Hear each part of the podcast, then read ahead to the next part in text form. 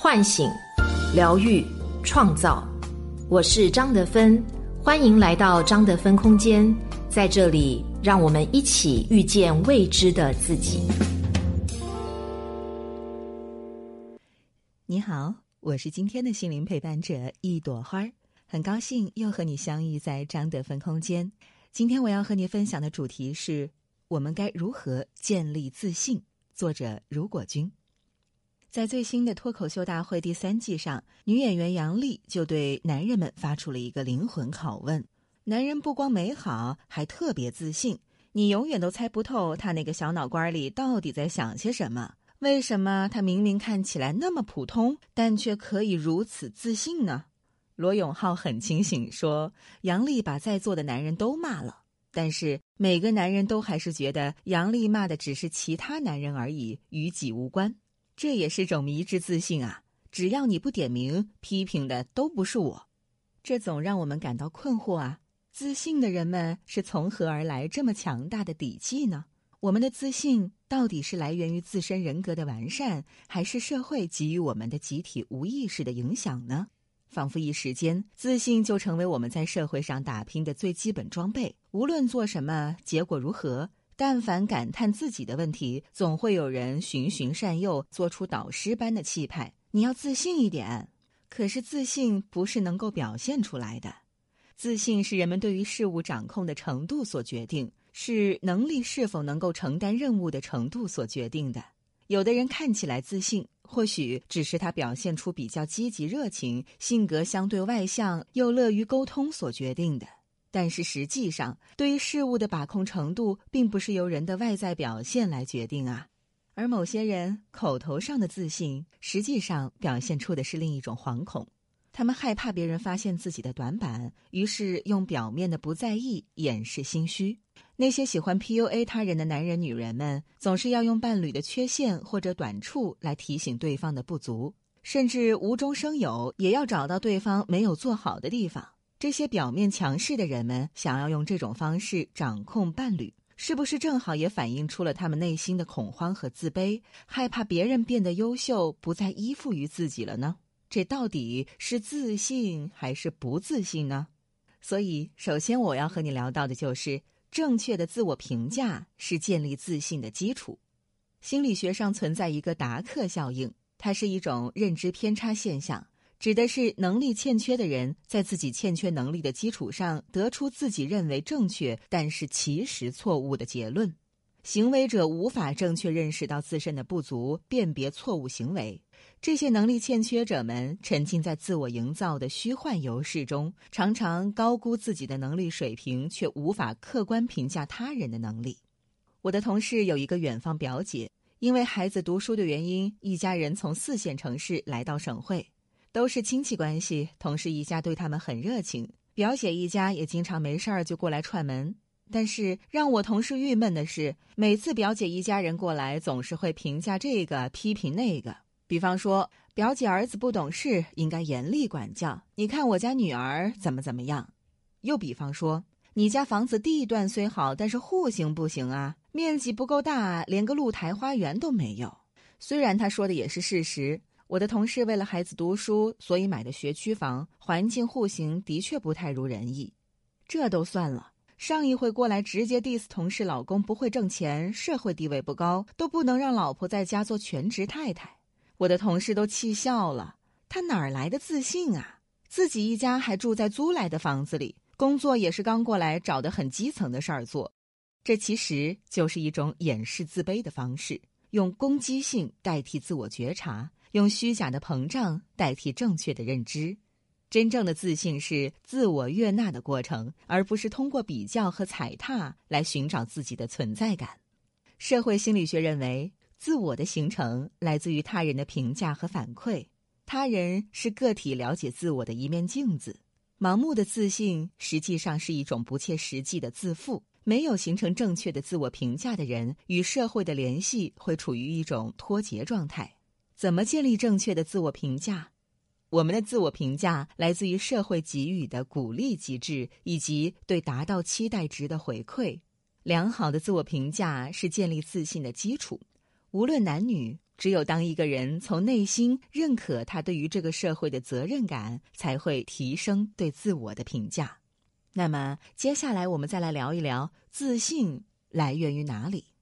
阿德勒在《自卑和超越》中说，人的自卑根源来源于三处：身体缺陷、骄纵、忽略。自卑的定义是什么呢？阿德勒提出。当一个人面对一个需要解决的问题时，他无能为力，一点办法都没有。这个时候，他所出现的情绪就是自卑。也就是说，我们在遭受别人的打击或者嘲笑时，就会动摇自信的根基，产生自卑情绪。这并没有什么，再伟大的人物都会在这个时刻产生不自信的感觉。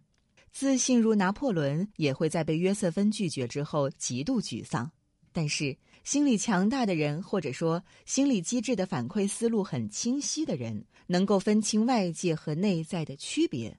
这就是拿破仑被拒绝之后，将自卑转换为奋勇前进的动力，通过达到别人的期望值来获得认可，增强自信。而那些没有建立起正确反馈机制的人们，会把别人的否定当做自己人生全盘的失败。前一段时间，一个新闻中，那个求爱不成、拿刀捅了女生的男孩，就没有建立起正确的自我评价体系。那么，怎么样正确建立起自我评价体系，提升自信呢？首先，我们要了解到归因机制。美国心理学家维纳的成败归因理论，通过实验证明了人的成败与六个因素有关。这六个因素又划分为三个维度，六因素分别是能力。努力程度、工作难度、运气、身心状态、外界环境，三个维度为内外性维度、稳定与非稳定维度、可控与不可控维度。长期处在一种不自信状态的人，常常会将事物归结到能力、努力程度和身心状态三个因素上，而忽略了其他因素和维度。客观正确的判断事态的全面状况，这是需要人们对于自身和外界的清晰认知，需要人们肯定自我的内心感受。第二点就是心理暗示。前苏联心理学家做过一组实验，让两个同龄的年轻女孩分别面对不同的画像，一个女孩面对的是老态苍苍的老妇人图像，另一个女孩面对的是貌美如花的妙龄女明星图像。天天如此循环三个月之后，负面暗示的女孩容颜出现了这个年龄不该有的松弛和疲惫，而另一个正面暗示的女孩则在皮肤、眼睛、神采、体态上有着更佳的变化。不自信的人在以往的经验阅历中遭遇反复的、长久的失意，使得潜意识接受并认同了自己无能为力的失控感。实际上，想要摆脱这种固定思维，就必须切断这种心理的负面暗示，而不断的传递正面思想。我能够坚持，我能够应对，我能够完成，我能够成功。那么最后一点就是行为导向了，找到自己的长处并强化。无论什么样的人都会有自己擅长的某一种技能，一旦获得肯定，便会对此产生信心，鼓励自己并刻意练习。这种自信就会蔓延到其他方面，你还可以多接触那些心理能量强大的人，学习他们的思维意识和自信表现。一开始可能只是机械的有意识模仿，长时间的训练，这些都会转变为你自身的精神力量，成为一种思维习惯。这就是自信的内驱力。而自信更是来源于对自己行为的负责任，需要人们对于事情的结果有预期评估，并且判断自己是否能够承担这个结果。这个过程的训练会让我们的气场慢慢强大起来。那么最后要说的就是如何在人生、职场、生活上获得自信呢？首先，我们来聊一聊与同事、上司的相处之道。初入职场的小白，往往因为对环境和自身认知的不足，会感觉到不自信，也不敢表现自己。实际上，害怕犯错，这是新人常有的心理状态。而大多数新人其实更害怕犯错之后被上司和同事指责，而不是对任务失败应该承担责任的恐惧。这是没有意识到社会上每个人的平等关系，即使是上司，也只是管理上的权利，而没有对你这个人的否定权利。第二点是如何在不利于自身的情况下仍旧能够获得自信。钝感一点是在不利于情况下最好的自处之道。